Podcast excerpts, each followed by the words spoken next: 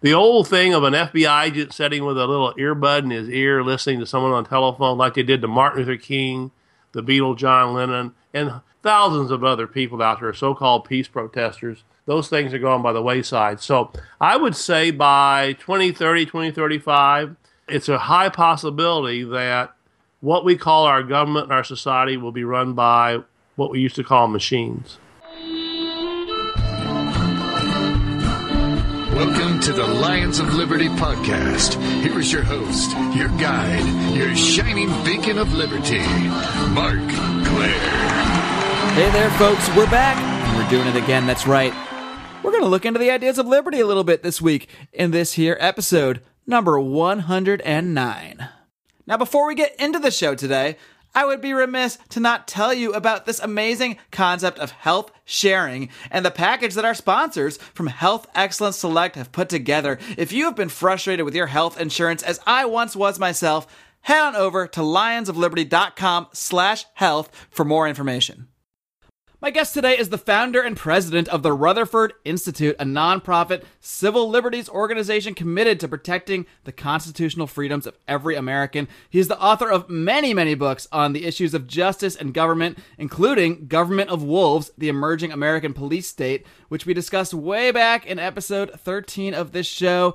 He is here with me today to discuss his latest book, Battlefield America The War on the American People. And he is, in my opinion, the leading expert on the emerging American police state. John Whitehead, welcome back to the Lions of Liberty podcast. Hey, thanks for having me on. Oh, John, it's great to have you on. And, uh, and back in Government of Wolves, which we talked about back in 2013, you extensively documented the various ways that new laws, emerging technologies, and various actions taken by the U.S. government have helped craft our government into what many, including yourself, now refer to as a police state. Uh, your research is incredibly thorough, and yet here you are just two years later with a brand new book, Battlefield America. So, what actually inspired you to go out and write this follow up book less than two years later? I mean, has, has there been that much movement on this front in the last two years? Are things changing that quickly? Yeah, things are changing very, very quickly. A lot of it's due to increased. Uh, technology. The government's technology is absolutely amazing. What they're handing out to local police that they use uh, in your neighborhoods is absolutely amazing. The armaments uh, to local police uh, continue to grow. They've uh, slowed down just a bit under George Bush, but they're zooming under President Obama.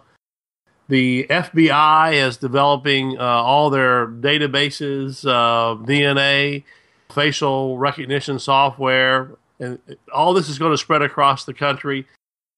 In my opinion, there's nothing you can do right now that uh, except maybe go live in a cave and hide away to escape the eyes of the government. But as we all know, caves are very, very scarce. Uh, the more I've studied some of the large corporations like Google, who Google openly works with the NSA and developing uh, robotics, those kind of things. We can talk a little bit more about that. Amazon, not too long ago, built a $20 million intelligence cloud for all 17 intelligence agencies so that they can use it to collate your metadata and uh, make sure they know exactly what, you, what you're doing, where you're moving, and how to control you. So I would say with it, within just months, uh, we don't know what type of new technology is emerging. But here's the key what we're seeing is the tip of the iceberg. In my opinion, when the government uh, reveals something, they're revealing maybe the prototype. They already have their money in the bank, so to speak, their technology, and they're ready to move. So we're up against a technological beast, in my opinion, that's Orwell, uh, Aldous Huxley, the great science fiction writers, Philip K. Dick, could only imagine, but they fell short in their imaginations. Let's talk about the robotics a little bit more, as you mentioned there a moment ago, because this is a subject that I've had a lot of requests to, to look further into. I mean, in some ways, it's really cool to see all these sort of robots being made. And I, I, dream of all the ways that robotics can really help humanity. But then you look at the government and their relationship with corporations such as Google, who are just buying up robotics companies left and right. And we get to worry a little bit about what some of that technology might actually be used for in those hands. So, can you just get into some of the sort of uses of robotics specifically that you see emerging lately? Well, you know, Dubai has now announced that within a couple years they're going to go to robotic policemen. Wow. Which means you're going to be dealing with, in, in some countries, the more advanced kind of party time countries like that, you're going to be dealing with uh, some pretty far out creatures. If people want to see a little bit about what it might look like, you can go on YouTube and watch the Atlas 4. There's actually videos of the Atlas 4 moving. And again, it's it's a prototype, but I do believe that that thing is probably ready to go, but uh, they're not going to tell us when. There's a K5 robot that was announced recently may start handing out parking tickets in parts of this country within the next five to 10 years. As I said, they're building the intelligence clouds for all 17 intelligence agencies. Uh, they're working openly with DARPA, which is the that section of the Department of Defense for the United States government, the Pentagon, which develops robotics, smart meters, smart homes are all coming. Walmart has announced that within a few years, uh, their mannequins in many of their stores will have surveillance cameras in them, so they'll be watching you, supposedly to get commercial data to show what you're shopping for, what you like. Smart TVs now, the TVs that you could actually talk to to turn on and off and change channels or whatever you're doing. Any information caught in your room while you're talking, what you're t- saying, is delivered to an internet server it's zooming. I mean, but when you have Google saying they openly work with NSA, then Google by 2029 they say they're going to be able to fuse the human mind with a machine mind or computers in a process they call singularity, and that's a high possibility, I think.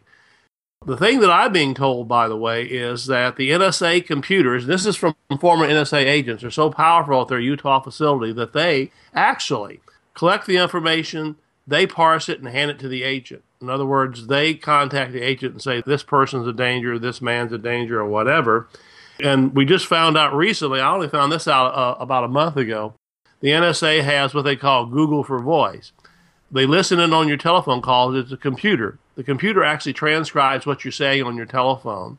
And again, that's delivered into a, an internet server. They could actually study it. So the old thing of an FBI agent sitting with a little earbud in his ear listening to someone on telephone, like they did to Martin Luther King, the Beatle John Lennon, and thousands of other people out there, so called peace protesters. Those things are going by the wayside. So I would say by 2030, 2035, it's a high possibility that what we call our government and our society will be run by what we used to call machines are they basically scooping up and translating the data from almost all of our phone calls? Because even with all the Edward Snowden revelations, it, it, still seems like people don't really take the scope of the surveillance very seriously. Some people do. I mean, when I talk to my dad, he's a 30 year Air Force veteran. When I talk to him on the phone, there are some times we'll get into a conversation and he'll say, "Let's not talk about this on the phone right now," because he'll he'll he'll actually be worried that they might hear something or maybe they're scooping up that data. So, I mean, how legitimate is that? Should we all just assume that when we're having a conversation with a family member, with a friend, that that data will somehow possibly end up at least in a in a searchable form? With the NSA? I believe so, yes. I started writing on the NSA back in the 1980s when I came across some cases where they were listening in on phone calls at that time of anybody in this country. They started a long time ago. Most people don't realize that the NSA was created by executive order, what I call imperial fiat, by President Truman in 1952. Uh, they have a black ops budget you don't know how much they have. You don't know how many people work for them. That all violates the Constitution. You realize that our Constitution says there must be a, at least an annual public accounting of money spent by governmental agencies. So we have a, uh, an agency that's working completely outside the law. I call it the fourth branch of government. I would say we do have a fourth branch of government right now, and the NSA works in tandem with the other intelligence agencies and the Department of Homeland Security and the FBI. So they operate independently. No one knows exactly what they're doing.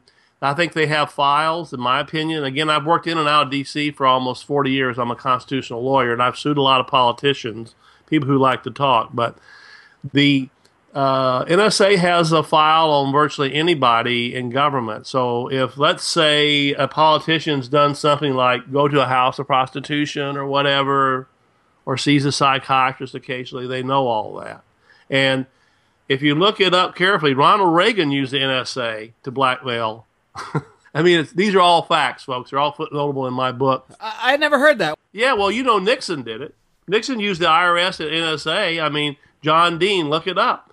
Reagan actually used it. I mean, I footnoted in my book, uh, Change Manifesto. There were a few guys that he was disagreeing with, and he, he, he wanted to collect the information on them and use it against them. That finally that, that was surfaced years later, but Presidents can use them. The problem with that, though, is, is that let's say Obama's done something unseemly.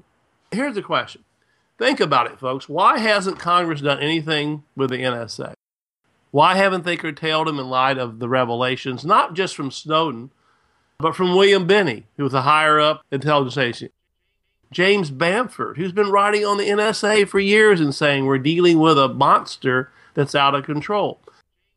William Binney, by the way, who was a high level NSA agent, he said the goal of the NSA is total population control. And I believe that to be true. How many people realize that the NSA has a program called their Five Eyes program? They have bases in Canada, New Zealand, Australia, and Great Britain, and here. They're Five Eyes. As I argue in my book, Battlefield America, we're in a, an electronic concentration camp. I have people who urge me all the time to head out of the country and go here or go there. I mean, I, have actually had people who've worked for the Secret Service, the NSA says, Whitehead, you should get out of the country. If something falls, you'll be on the list. If they want to get you wherever you go, folks, they can get you. In fact, the FBI admits they can lock into a, a, laptop. Let's say you, you, you want to pretend you're off the grid and you go out and live in the woods and you're just writing a story on your laptop or doing whatever. They say now that from a distance they can they can tap into it and find out exactly what you're doing. The FBI also admits that they can turn on your laptop from a distance. It becomes a camera and your phone becomes a microphone. I mean, I had a Secret Service agent visit me about six months ago. He was at my office when he came into my office, he sat down, and, and maybe your father would understand this too. He said, uh, "Is there a secure room?" And I didn't know what he was talking about. He says, "A room with no phone." I said, "There's. I have a conference room that just has one phone."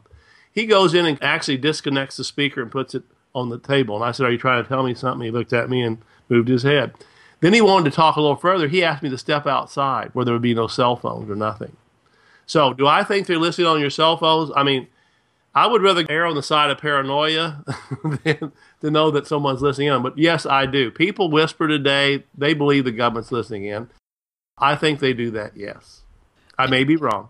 In many ways, it almost seems more dangerous to to have the knowledge that you're being listened to or that you could be listened to because like hey even just like with a conversation with my dad there are certain things he doesn't want to say on the phone because he thinks he's being might be being listened to so the idea that that can quell speech i think is perhaps more dangerous than the actual spying itself or any of the actual things they might uncover which of course is bad as well yeah, I think uh, what we've done in this country, and, and, if you look at the public schools, I talk to kids coming out of the schools today, even uh, law students, they seem to have no clue of history, where we've been, nothing we don't study history. How many people know that in 1938, and this is all documented in my book, I have, uh, by the way, over 30 pages of footnotes in my book, Battlefield America. So I'm not a conspiracy theorist. In 1938, Edmund Patrick Coffey, the chief aide, one of the chief aides of J. Edgar Hoover of the FBI, went over to Nazi Germany. He was invited. He studied for a while in Nazi Germany. He loved it. He was, he was glowing about how great the police work was in Nazi Germany. And Hoover was supposed to go over himself and take a look and see how efficient the Nazis were. War broke out thereafter. By the way, in 1938, Hitler was very popular. He was Time Magazine Man of the Year. I, most people don't realize that. Uh, he went back to the United States with all this information you saw in the 1950s, this is just a little over a decade later, people were getting rounded up in the streets of New York and across the country just because the FBI was listening in on phone calls of Americans without warrants, just because they were meeting to do First Amendment activity. Some were getting arrested for it. The Congress assembled the House Un American Activities Committee where they called in Pete Seeger. If you remember Pete Seeger, the great folk singer, they called him in and questioned him on his his activities as a as a someone against war and those kind of things. So if you study history, this has been a long train. What's happened, as I said at the beginning of the interview, is that the technology has grown so awesome that an FBI agent doesn't need to sit by the phone anymore. The machine does the work, and that's where we're at. In a minute, we want to talk about what your local cops have, but the technology your local policemen have today if you brought George Orwell into a room and said, here's what the local police have, let's say in Podunk, Virginia, or Podunk, Iowa, or Podunk, Mississippi, he would fall off his chair. He'd say, I could never dream up such a thing. he couldn't have dreamed up a thing. How many people realize your local police have? Most local police now, they're, and all this equipment's given by out by the Department of Homeland Security. Stingray devices. They drive by your house. They're little boxes that fit in cops' cars. They're, they they act as fake cell phone towers. They drive by your house, download all the information on your cell phone, everything you're doing. If you're staying on the street corner, they do the same thing. St. Louis has just announced they have one of these, and other cities have them. They're called real time crime centers. Okay? Once they get that cell phone data, wherever you go in that city, and it's connected across the country now, they track wherever you're going. If you go in a store, if you buy something, if you talk to somebody, it's all taken into these real time crime centers, which are large facilities with eight. The central room has eight large plasma TVs. By the way, it's sponsored by Motorola and they know exactly what you're doing, what you're buying, what you're thinking. Uh, they work in uh, with fusion centers. Uh, many police agencies have uh, license plate readers now. They collect up to 1,800 images per hour. Again, they track you. If you're a free speech protester or you want to go somewhere, they'll know exactly where you're at, where you're meeting. And the FBI, by the way, shows up a lot of times and disrupts those. And by the way, these license plate readers, the Drug Enforcement Agency says now they can get your facial image by using these things in your car. The possibilities are limitless. Uh, new devices that are being developed for police agencies, just to give you a few, they have retinal obfuscation devices that'll be in the hands of cops. Some are already using them. They can blind you up to 15 minutes, sort of a laser beam. They also have a device now called uh, the Range R. It's Range hyphen R. But walk up with a SWAT team, they put it on your door, they can actually see the image of you in your house. They can follow you around. I mean, this is stuff that no one could ever dreamed of. But here's the key to this is that this stuff is all done without a warrant. It violates everything the Constitution stands for. And most Americans don't know what the Constitution says. Let me read just the first part of the Fourth Amendment to your listeners. Absolutely the right of the people to be secure, the right of the people to be secure in their persons, houses, papers, and effects against unreasonable searches and seizures shall not be violated. That's a command. The founding fathers, uh, if you want to call them that, the guys who wrote the Bill of Rights, understood it. They understood a strong armed government. I even quote James Otis, the great colonial lawyer, in my book, Battlefield America. When I read the quote, I said, I got to put this in the book he says the British are crashing through our doors. They're throwing people down. They're smashing in, taking whatever they want. And I said, "Oh my God, that's that's a SWAT team raid."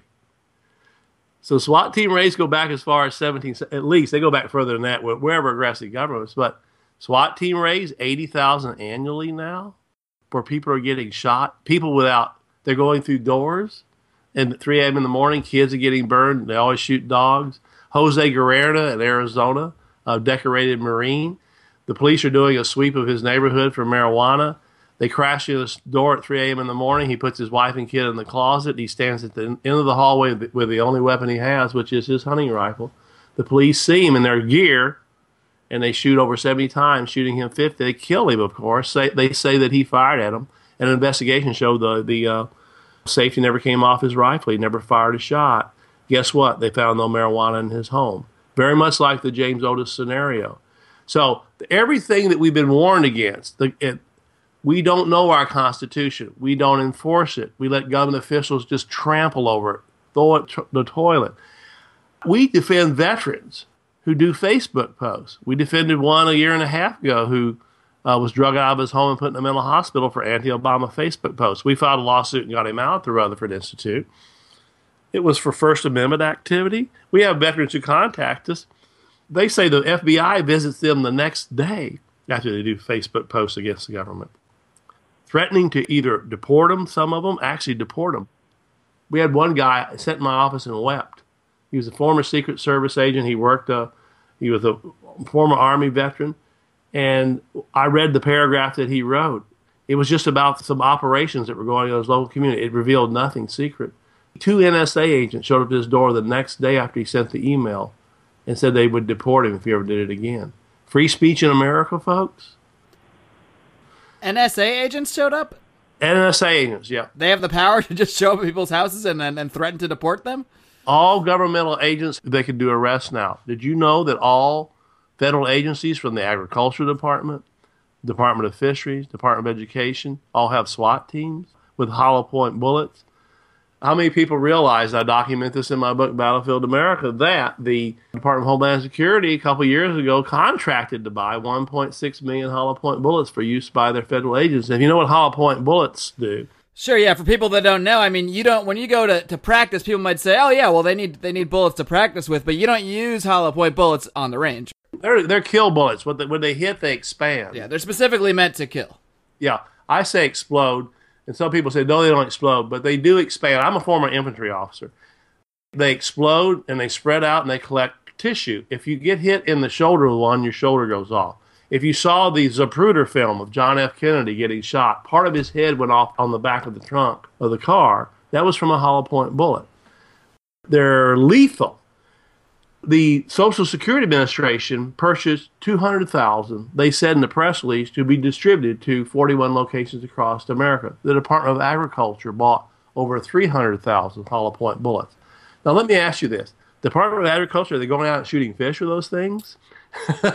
it doesn't make any sense. The Department of Fisheries has hollow point bullets. Uh, why would the Social Security Administration need them? That that seems even crazier. I mean, are they tracking down? I mean, the payments come out of my check automatically, so I don't even know what what enforcement arm they could possibly have. Well, they're paranoid, and that's why I say we, we're dealing with a very paranoid government. It's uh, nervous about people with guns, and you know a lot of folks have guns out there. They're nervous about that. They're, I hear all that crap, but the FBI, by the way, which their statistics are always lower than actually what happened. They just reported here about six months ago that crime in America is a 40 year low among citizens. Unarmed policemen getting killed in the line of duty is a 50 year low. And in 2013, it was the lowest murder rate in a century. So Americans are not violent. There are there is some violence. So why in the world would this government we have be arming themselves with hollow point bullets, passing out grenade launchers across the country to local police departments, MRAPs, which are huge armored tanks, sniper rifles, sniper scopes, all kinds of intelligence devices. People say, uh, what do you think about the possibility of the police becoming federalized? Wake up. The police are already federalized. Many of the police chiefs are trained by the FBI at Quantico, the Marine base. We're dealing with a, a, a, a, entity today that has nothing to do with what Jefferson, Washington, Adams even conceived of. We're dealing with something that's very paranoid that wants to protect its interest. And, and why do I think that? Just give me my theory. Princeton University, 2014, along with Northwestern University, did an extensive study of 20 years of political policies put into action. They came to the conclusion, it's a very good report, it's footnoted in my book, you, people, you should read it. It said that uh, we now live in an oligarchy ruled by moneyed elites.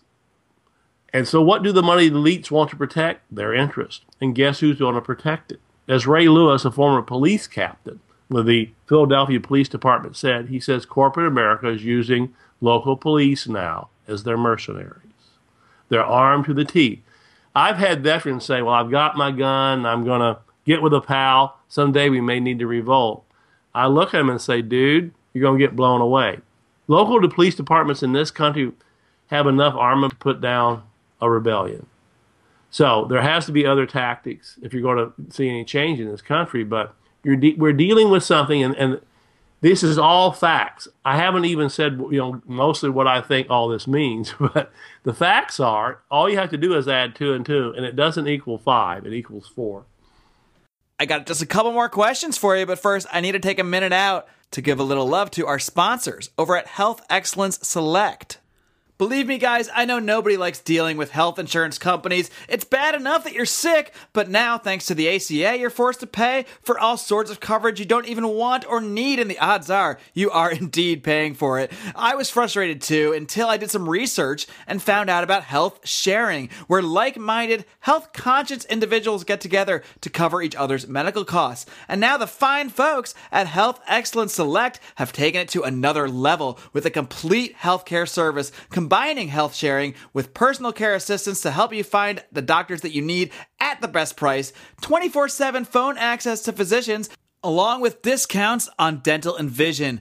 And if that wasn't enough, they even have a website that works, if you can believe that. Guys, if you are struggling with a solution to your healthcare needs, look no further than Health Excellence Select. For more information, head on over to lionsofliberty.com slash health in this book battlefield america you extensively document the facts and very thoroughly and it's it's very unlike many other i guess videos and stuff like that. You'll see videos about the police state you'll see stuff that just tries to scare you and there might be legitimate reasons to be scared but you don't really take that approach. You just take the approach of here is what's happening and i'm going to show you all the evidence of what i'm saying is true. You're not conjecturing you're not assuming what might happen. You're showing us what is literally happening right now. So i think it's it's a very important book. Now you mentioned what you think of all this. So that's what I really want to know, John. At the end of the day, we can spend all our lives just yelling and shouting and screaming police state police state pointing to all these new technologies that are scary pointing to the robotics and getting worried about it. But i think to solve any problem and to really fix things and to change things in our society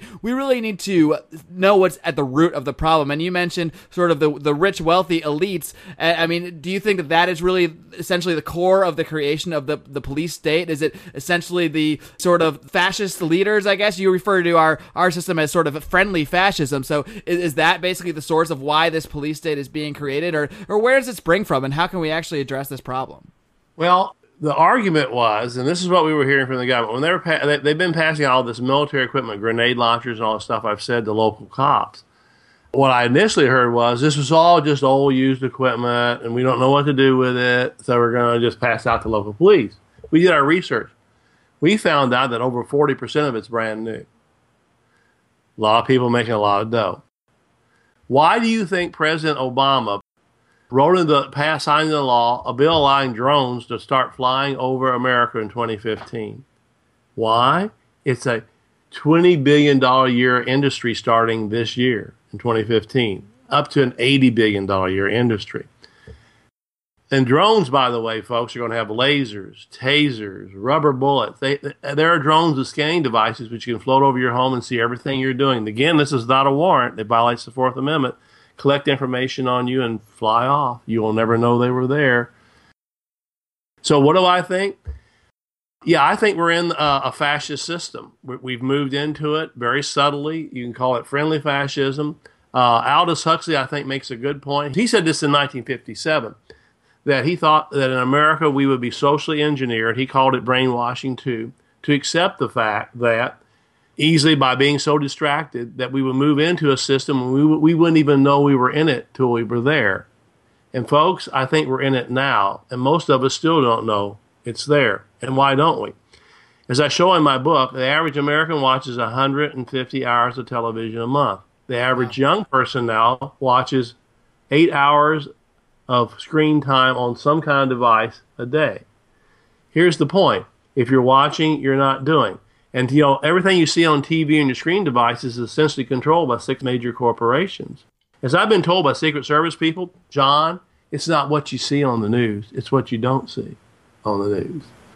I mean, I talk to journalists, seasoned journalists, and I raise the uh, the SWAT teams. I say, you realize how many SWAT teams? They look at me like blankly. I say, eighty thousand a year and they look at me like I'm nuts. Now that's that is true. There's eighty thousand a year. They don't ever report it. How many think most Americans they, they see reality shows about well so-called reality shows about SWAT teams? How many people know they're going? Eighty percent of those SWAT team raids are from mere warrant service, where a policeman used to show up at your door and knock on the door and say, "Are you Mr. Smith or Mr. Jones?" How many people know the Supreme Court now has said that if a SWAT team arrives at your door, it's the wrong door, but they think you might be doing something illegal, they can still go through your door. Wow. Even if they learn that it's the wrong door, they can still bust in. If maybe they smell some weed or something, they can still just bust right in. Smell some weed? Maybe. That's Kentucky versus King. Ruth Bader Ginsburg was the only dissenting judge. She says it's the end of the Fourth Amendment. It's also the end of private property. So everything is coalescing at this point. We're here. Wake up. I mean, it's the old maxim that if, if, society is debating something, it's already occurred. We're all talking about this technology now, all the things that are happening. In this interview, we're just touching, we're just scratching the surface. So you asked me why I wrote Battlefield America, the war against the American people. There's so much damn information out there, uh, but we're not getting the information. You have to search. I have to read five or six hours a day sometimes just to keep up with what's going on all the new technology, all the things that are happening, what's being given to government officials. And Americans believe it. But what did James Madison, who said, who wrote our Bill of Rights? We ought to mistrust all those in power. Long as you believe the government, folks, you're going to get deceived because where do most of the people go? Think about this. Just do a little research. When they leave Congress, do they really come home or do they go up on Wall Street or K Street? They become lobbyists or they work directly for corporations working with other lobbyists uh, for the most part. Yep, there you go. So who's really running this country? We're in a caste system, by the way. I, that's not my idea. That's George Orwell. Shortly before his die, he wrote a letter and he said he thought the world was moving into a caste system, particularly the United States, he said, and Great Britain. There's the haves and the have nots. If you look at the recent Baltimore riots here, April 2015, that was, you know, I've talked to people who live in Baltimore. They say there's just basically a street and they call their neighborhoods Beirut, by the way. I talked to uh, African Americans who live there, and they say it's like we live in Beirut with the cops and the poor people. You walk hundred yards, you're into a really nice area, and blah blah blah, and it gets you in the red. And so you're, you're, that's what we're developing in this country. The middle class is being basically done away with. So what are you going to see? You're going to see more clashes with people, but why are the cops there with all their armament put that down? They're there to make sure that the haves don't get touched.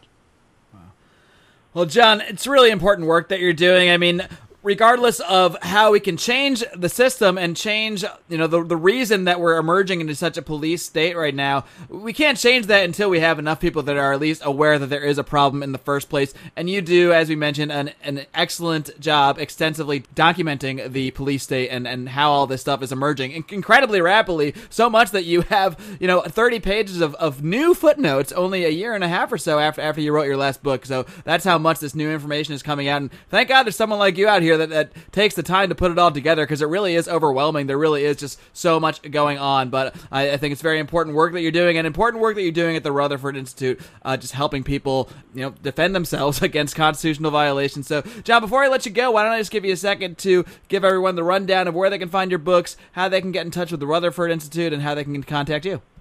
Yeah, you can contact us at rutherford.org. That's rutherford.org. We do a, a, thing called Freedom Watch, a posting that gives a lot of articles. People should read those.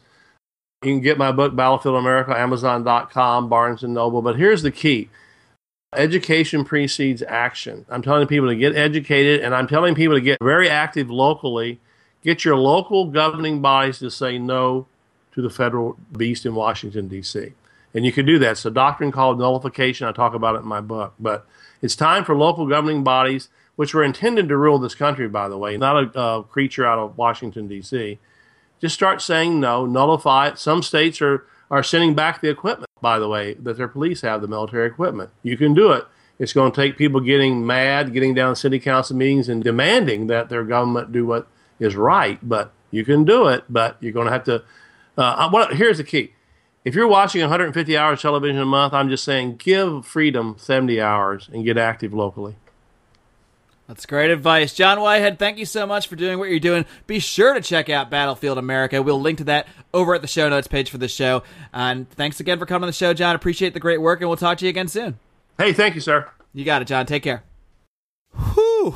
Boy, that is a lot to take in now, isn't it, folks?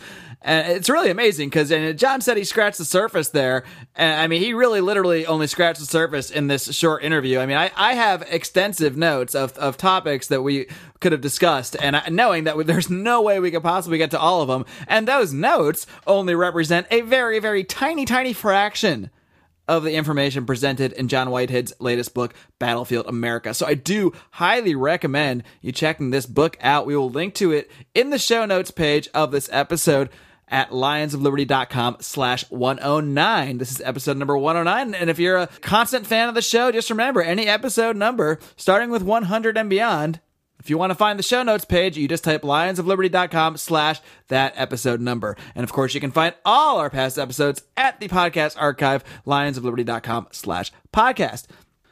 And you know, you see this term tossed around a lot. Police state, police state. You see it all over the internet. You see people posting stuff. You'll see people post, you know, something about a cop punching him in the face. And yeah, and they'll say police state, or or uh, you know they'll they'll show just a, a, guy with a bullhorn, and the cop will come and tell him to to quiet down, and they'll yell police state. I mean, I, I think it's a phrase that can, in many ways, be overused. I mean, and and even if when there are legitimate problems, as Mr. Whitehead has pointed out, in many ways there are extremely many legitimate problems, but we don't want to dilute the analysis of those problems by just labeling anything that a cop does that we might not like as you know an example of the police state. We have to be reasonable. We have to show people the facts of the situation. And like I said, John Whitehead has done that extensively in his book here.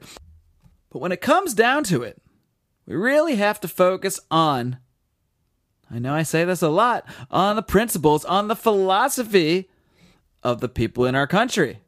And not just our country, the world, the universe. I mean, if there's aliens out there, I hope they have a, a better philosophy too and don't want to impose a police state on, on our planet if they ever come here. How did I get talking about aliens? I don't know. Look, the point is, at the end of the day, all this stuff doesn't just happen in a vacuum. The police state doesn't just spring up out of nowhere. There are human beings, individual human beings, making certain decisions to see a lot of this stuff emerge. Many of these people are in government. Many of these people are in the private sector. Google, etc., creating technologies, and maybe some of those technologies are great. I'd love to have robots serving me breakfast every morning. Nothing wrong with that. But when those robots are turned around into maybe armed agents of the state enforcing laws, many of which are based on victimless crimes, many of our laws have no victims at all, such as the war on drugs. And if we suddenly have more technologies being used to prosecute those laws and to violate people's basic human rights, let alone the rights spelled out in the Bill of Rights, well, that's only going to make the problem even worse. But really, step one is to get people to care, to care to even take those steps to think about philosophy, to think about government, to think about the injustices going on in the world. 80,000 SWAT raids a year. That is systemic injustice, folks. It is wrong. It's why I sit in the front of a freaking microphone a couple times a week and do what I'm doing. I don't know how much of an impact it's having, but I know there's a decent amount of people listening more and more every week. So, you know, Uh, that's thanks to you guys because I don't have a marketing budget. My marketing budget is you guys, is you guys spreading the word about the show, letting your friends know that you like it, shooting emails to your friends and family, posting it on social media, retweeting this stuff. That's what we need. If you like the show and you want to see it stick around, that's what we need you to do. There are, of course, ways you can support the show. You can come over to lionsofliberty.com and find our Amazon banner over at the right hand side. And any shopping you do there over at Amazon will help us with the site. You can also, of course, check out our sponsors, Health Excellence Select, lionsofliberty.com slash health, and look into that if you aren't happy with your insurance. And we get a little kickback from them as well for anyone that signs up. So there are ways to help us out, help us expand our operation. Hey, I'd love to do this thing five days a week. I just can't do it right now but it's important we keep doing it. I, I really feel strongly about that. I wouldn't have committed the last year and half of my life to doing this podcast if it wasn't important. If it wasn't important to find different ways to wake people up in a sense, to get them interested in talking about politics, to get them interested in righting the wrongs that are going on the world. And there are a plenty of them. And we're going to keep doing it each and every darn week here. Twice, that is, every Monday and Thursday here at the Lions Liberty podcast. Now, next week, we're gonna we're gonna make things a little more lighthearted, especially after the heavy heavy stuff going on in this show today. We're gonna finally bring back. We've all been kind of relaxing and resting and and recouping from our 100th episode anniversary special lionsofliberty.com slash 100 but we will feature the return of the libertarians in living rooms drinking liquor. That's right. I'm going to invite some good old Liberty friends into this here, Lions of Liberty Studios. We're going to kick back on a few adult beverages and maybe talk some liberty, maybe talk some politics. If you listen to episode 100, you can see that sometimes that doesn't always really happen. But at the end of the day, I like to think it's a good time, and the folks out there seem to like it. So we look forward to that in the next episode. And until then, folks, live long and live free.